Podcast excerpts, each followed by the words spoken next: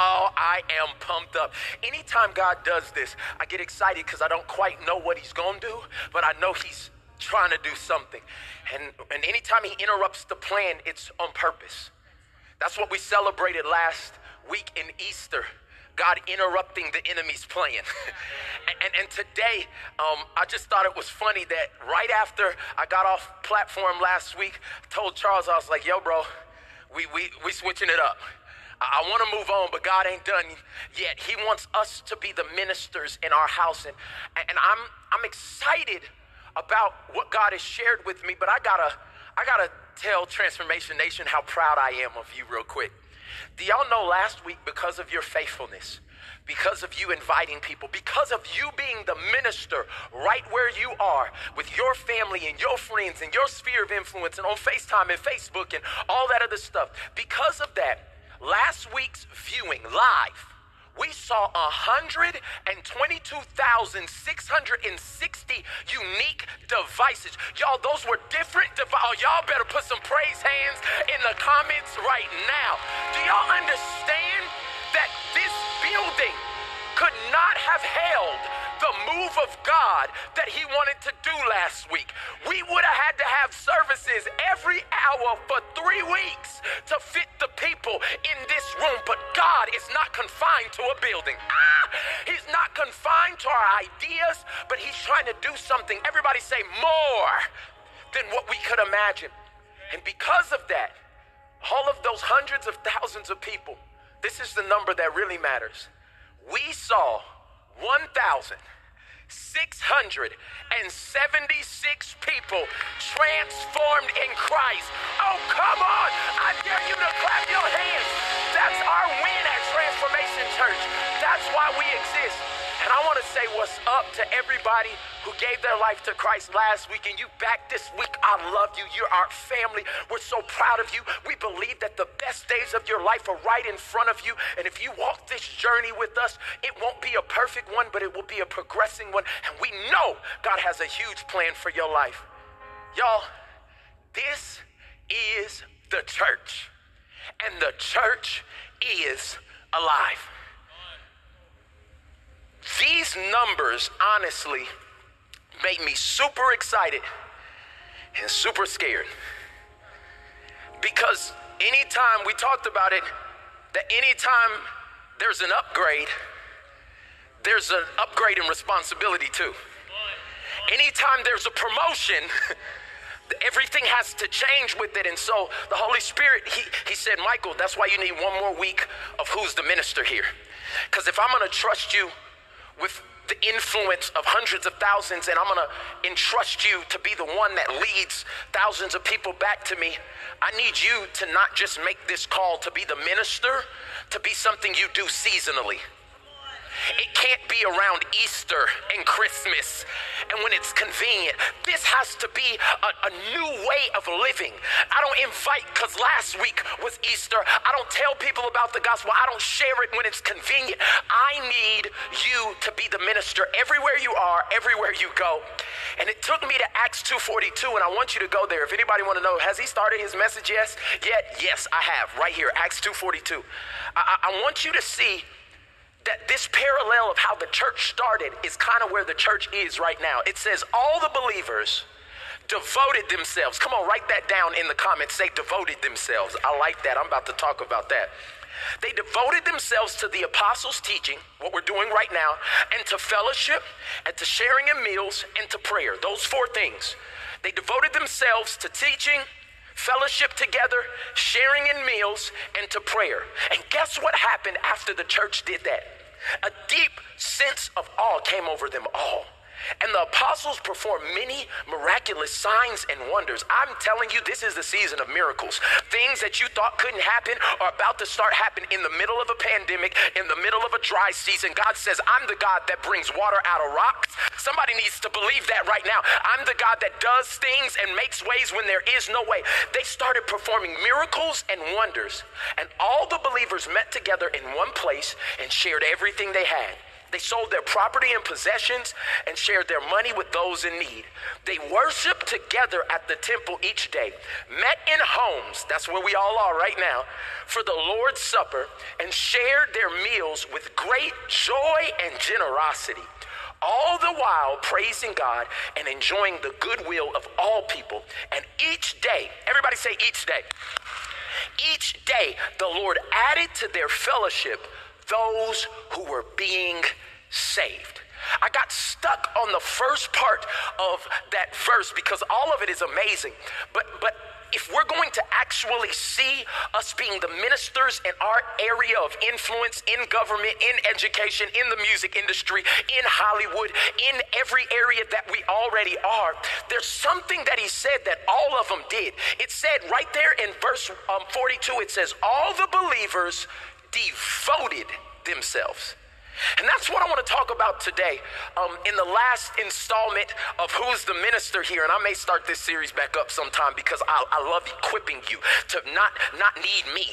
I love equipping you to be the one who has the answer, to go to God in prayer, to be able to touch with somebody else that is sanitized and be able to pray for them and see deliverance come. I want you to be equipped to be everything that God has called you to be. And right there, when I started thinking about that word, devoted, devoted themselves, devoted themselves. I started thinking about sports. And let's be honest, um, I miss sports, okay? And I don't know if you miss sports, but I miss sports a whole bunch. No basketball, no football, no college sports, no March Madness. And some of y'all like, yes, I am so glad that I don't even have to watch no sports right now. But for the rest of us, we're stressed. And um, the one thing that I thought about with sports is that sports takes a, another level of devotion like to actually play the sport, you have to be super devoted to eating right and working out and doing all this other stuff. But then I said, there's another level of devotion that may be on par with what the athletes do and might be even a little more extreme, and that's the devotion of the fans. Like, have you ever seen fans that were devoted to their team? Some of y'all sitting next to him right now. Some of y'all are so quiet in church, but let your team play. Let, let, let somebody that wears your college alma mater colors on, you would be going crazy. You're devoted to it. And I started to think about the, the, the Cowboys of the 90s.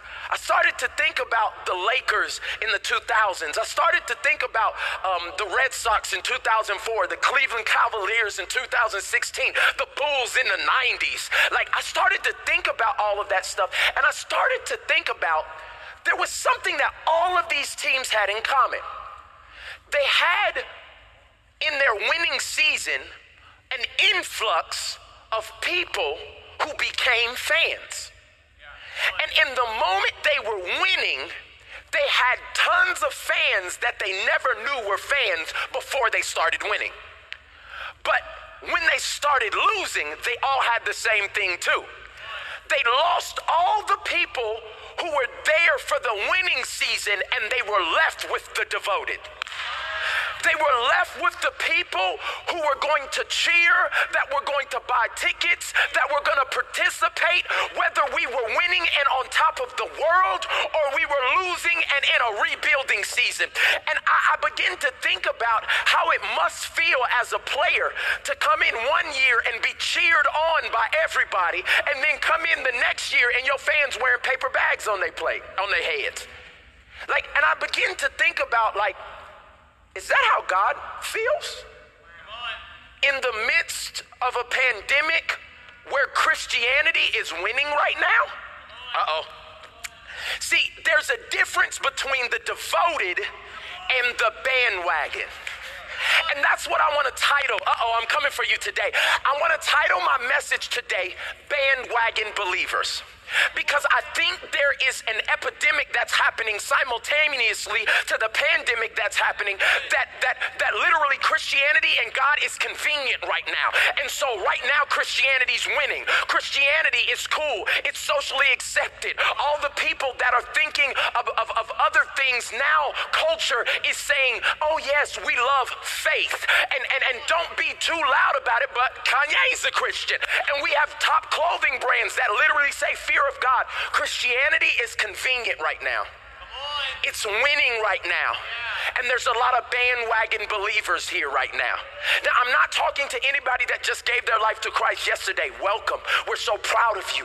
We are we know that God has a plan for you. But there's some people watching that maybe next to you are watching on a different stream in the house next door, and they've been a Christian for five years, and they have not stepped out of the convenience of Christianity yet. Uh-huh. They, they, they, they like the bandwagon. They love celebrating. They love cheering for it. But when it's not convenient, my question is will you be anywhere around? Come on. Come on. When they open up the states, when your job calls you back, wow. when you get more money yeah. than you've ever had, will you still be around? And my fear is that because Christianity, I'm passionate about this, because Christianity is convenient at this moment, it helps me be able to go to sleep. I can do my scriptures and it's able, it's a sedative and not a lifestyle. It is something that is something that you drug yourself with. You're talking about people who drink to go to sleep, but you read scriptures to go to sleep. It's just something that helps you at this moment that is convenient in this time. But God says, Will you be around when there is persecution for what you believe? Will you be around when your baby daddy don't want to have nothing to do with you because you want to pray now? Will you be around when your family turns their back on you because you stepped out on faith? T- today, I need to talk to all the bandwagon believers. And the reason I can speak to this is because I used to be one. Oh, I'm not ever coming at nobody for something that God has not already whooped my butt for. Because it is very easy to be around the things of God and not be in the things of God. It is very easy to play on the uh, uh, in the band, to, to give your little money, to go to church on Sundays, to do all of those things. That's what all the fans do when they're in a winning season. They pay their tithes and offerings too. That's ticket prices. They, they wear the jersey. Oh, I'm repping my team. They cheer when, when, when, when the people are performing and playing and but when everybody leaves when it's been 42 years for a championship chicago cubs when when when when it looks like all the star players are at another another team will you be a devoted disciple. And that's my challenge to you today. Is I want you, I know it's straight, I know it's right here, I know it's, but this last week I got a lot to say in a little bit of time, and so I got to go straight forward. My thing today is I'm presenting you with a choice. I'm presenting you with a choice of convenience or commitment. Those are the choices. And this is the same choice that God gave Adam and Eve in the garden. That's why the whole thing was hey, I'm giving you the opportunity to stay in Eden, paradise, for the rest of your life. And I want you to be committed to obeying me, to walking with me, to living with me, everything provided. Or do you want what's convenient? The one tree that's close to you in the middle of the garden, when you listen to the deception of the enemy because it looks better for you at the time, you gave up the commitment of God for the convenience of a bite of fruit.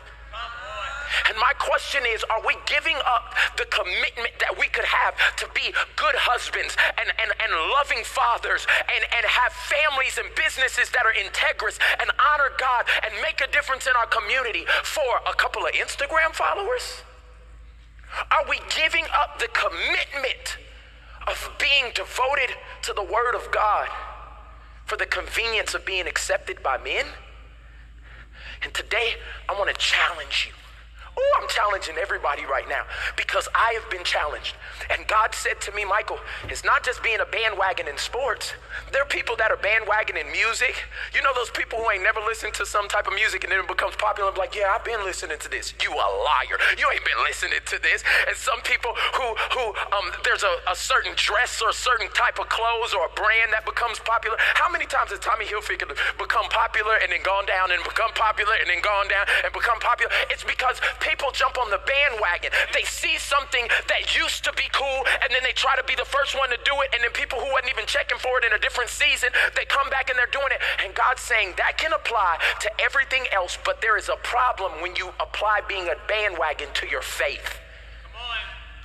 Because the problem with that is if you're a bandwagon believer, there's a heart issue okay? And I want to talk about it so that we can be very clear. Because God doesn't want bandwagon believers, He wants devoted disciples. And let me help you with the heart issue. The heart of a bandwagon believer is convenience, but the heart of a devoted disciple is commitment. I've said it over and over, but I want you to get it in a point right there. And that's the thing that you need to understand that, that when you devote to something, it's just what it says. You devote. You take your vote away. Let me help you. When I told Natalie that I was going to be committed to her, I devoted my life to her. That means that I took away the vote. Am I going to love her? When she makes me mad and doesn't doesn't get me the sauces that I want when we go to Chick fil A, because that makes me mad. I just want to be honest with you. When she does not give me enough Chick fil A sauces, and sriracha sauces when we go to Chick Fil A, I'd be ready to let her have it. But in that moment of real emotions, I have devoted. It does not matter what pretty face or pretty waist comes by. When they come by, I'd say, Natalie, isn't that good? That's God's creation. But I have devoted. They won't get any of my time. They won't get any of my attention. They won't get why? Because when I made a decision, I devoted myself to her. Ah! And somebody needs to see this that you have been so committed to convenience that you have not committed to anything. And God's saying to you today, your next level, your next level up, your next re up is going to take you being devoted. Somebody needs to take your vote away right now. You need to make a decision that for God I live and for God I die. And no matter what happens, I'm devoted. Somebody needs to put that in the comments. I don't gotta vote no more. When I decided for Jesus, when I decided to be faithful to this marriage, when I decided to have these kids, I was devoted voting myself to it. The problem is everybody wants a vote, and our vote is usually informed by our feelings. And that's where we get in trouble. Because God's saying, I need you to make a decision that outlasts how you feel. I need you to make a decision that outlasts the circumstances. And I think that in this moment right now, I'm calling for the ministers to be devoted. I hate working out. Let me, let me be very clear with you. I hate it. But I made a decision last year when I saw myself on the crazy faith. The first week of crazy faith, I'm sitting there in a big pink Holy Spirit hoodie. I look like a, a, a piece of candy or something, just round. Y'all can go back and watch it. 1.5 million of y'all have watched it. I was like, Lord, and th- why did they all watch that one? That was the heaviest I ever weighed in my whole life. I was 256 pounds. And at that moment, I said, You will not be like this ever again. Now, I'm, I'm, not saying that to anybody else. This was just my conviction. I felt bad. I was slow in what I was doing. I was not my sharpest, and I was delaying my purpose because of my preference at the time. See, because my preference was coming home and eating um, ice cream every night. My preference was going to the fast food restaurant and getting all the sauces and doing my thing in my preference. And at that moment, I had to make a decision that I was going to become devoted to working out. Ugh. And what happens is, I want to tell you something. Every time, every morning I get up, I do not want to work out. Every single one, I don't want to work out. But I made a decision in a different season that my feelings have to submit to every time I come in contact with what I don't want to do. And some of us have not made that decision. I, I need to package it because when you devote, I need you to write this down. Your present preference submits to your predetermined decision. I'm going to say it one more time. When you devote, when you take your vote away, when you stop consulting your opinion and consult what you've already decided, you, pre- you your present preference submits to your predetermined decision. So, why do I get up and read the word every morning? Not because I'm holy and I want to. It's because when I decided that I was going to follow God, the Bible says, Seek me and, I, and you will find me. And so, where I have to seek Him at is in His presence. And how do I do that? I get in His Bible and I pray. And what happens is when I have become devoted every morning, I wake up, I'm like, I ah, I just want to go to sleep. But every time I turn over, I said, you know, I cannot let my predetermined, I have to let my predetermined decision outweigh my preference right now. And I'm asking, how much in your life is suffering right now is because you're not devoted? No, I'm like for real, I'm coming to ask you right now, me and you talking, nobody else. How bad is your marriage right now because you're not devoted to it? How bad is your health right now? It's because you're not devoted. How, how much better could your relationships be if you became devoted? And I thought that, that as we come off of the most impactful Easter we've ever had in church history, that I would be a pastor today. I don't like doing this. Like, I don't want to do this, but I got to.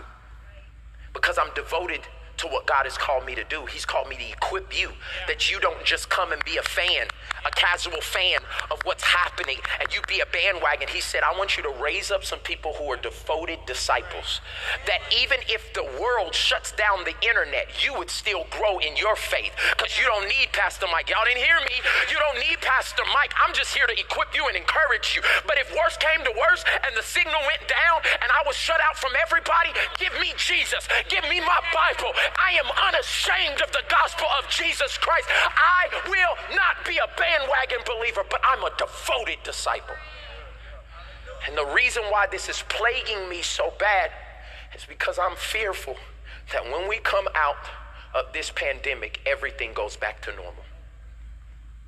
Like, my fear is that people are going to start striving and working so hard to prove that there's something that God's already called them.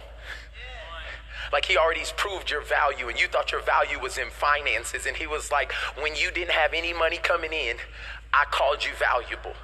And people are going to go back to putting their faith in things that are winning at the time. Do you, you, realize what I'm saying? Bandwagon believers, it doesn't have to be about faith. They just jump to whatever's winning at the time. So if your relationship is winning at the time, you believe in that. If your marriage is winning at the time, you believe in that. If your church is winning at the time, you believe in that. If your stocks are winning at the time, you believe in that. And God's saying, I need you to make a decision that it doesn't matter if it's winning or losing. You will be, everybody shout at me, devoted. Come on, somebody shout at me, I will be devoted. Ah. And the problem with, with, with, with convenience is convenience always conforms. So, anytime that we always are trying to do what's convenient, it always conforms to how culture is feeling, it conforms to comfort, it conforms to all these things. But the only reason that's wrong is because Romans 12 2 told, tells us to do the exact opposite. And I want you to see this. It, that's literally the reason why we have the name Transformation Church is found in this scripture right here. It says, Do not conform to the pattern of this world, but be transformed by the renewing of your mind. Then you will be able to test and approve what God's will is, his good and pleasing will for your life. So we cannot conform to convenience, to jumping on bandwagons of things when it's winning. We have to become devoted and be transformed. And that's easier said than done. Because all of us, let's be real, all of us love whatever's convenient. I I love being able to order food and not leave the house and it comes to the door. I love that. But the real good meals, the real healthy meals, the meals that you think about and talk about, it takes somebody in the kitchen that's devoted. It takes somebody that's to go get the real ingredients, that's to cut everything up, that's to let it marinate together, that's to put it in the oven and then bring it out and fan it and taste it and see if it's good and then put it back in the oven. Like real meals have people that are in the kitchen that are devoted. And God's saying is, I want your life not to be half baked. I want your purpose not to be half baked. I don't want you to stay in this place of convenience. Oh, it's mashed potatoes that I put in the microwave for three minutes and 68 seconds, and somehow this hard thing became nice, a hearty meal. No, somebody's gonna have to peel some potatoes. So, and it takes more, and it does not get the praise that others want it to have. But that's the difference that God is calling every minister to right now. He says, I want you to be devoted. And, and, and, I found an example of this that maybe some of you will be able to relate to in the Bible in Matthew chapter 19, verse 16. And, and it's a story about the rich young ruler. It says, Someone came to Jesus with this question. He was a bandwagon fan of Jesus. He followed him, he knew who he was, he was excited. He was like, Jesus, teacher, what good deeds must I do to have eternal life? He studied. Um, why ask me about why ask me about what is good? Jesus replied. He said, There is only one who is good. But to answer your question, if you want to receive eternal life, keep the commandments. Which ones? He asked. And Jesus replied, You must not murder, don't kill nobody. You must not commit adultery. You must not steal. You must not testify falsely. Honor your father and mother. Love your neighbor as yourself. Hey, I got that. I've obeyed all of these commands. Put me in, coach, the young man replied. What else must I do? Because I'm ready. I'm ready to be on your team. I'm ready to follow you. I'm ready to wear the jersey. He said, um, if you want to be perfect, which lets us know that God, Jesus was testing him because Jesus doesn't even believe in perfection. He is perfection. He only believes in progression. But this young man thought he had to be perfect to walk with Jesus. And for everybody that is here and you think you got to be perfect to walk with Jesus, that is not the truth at all. God, it just requires that you make another step beyond where you are today. And so that's how we know he was testing this young man. He said, Go and sell all your possessions and give the money to the poor, and you will have treasure in heaven. Then come follow me. But this is where it switched. He's about to go from being a bandwagon fan who thought he was devoted. He thought he was devoted, but he's about to prove he was a bandwagon fan. He said, I, I ask of something from you. I ask you for a sacrifice. When the young man heard this, he went away sad, for he had many possessions. I can just picture it right here. Jesus is like, yo, bet. I want you to be a part of this because you devoted, you down. Go sell everything you got and follow me. And he was like, for, no, not everything. Like, you want me to sell it? All right, I'll be back. and in my mind, that man ran away and he ran further, and we never hear about that young man coming back. That's funny to me. I just saw him like running and running at speeds that, anyway, um, he ran away and he never comes back. And we never hear about this young man again. Why? It's because at the moment that it's not convenient to be devoted, he went back to being a bandwagon fan, a bandwagon believer, and he walked away because, watch this, he thought that being devoted to Jesus somehow took away from his value. He just told him to sell his possessions. And he thought, possessions? Jesus. My friends and family who think I'm great? Jesus. That business that's doing really well, but I have to compromise to stay ahead of the game? Jesus. And this is the problem that many of us have is we think somehow being devoted to Jesus will lessen our value.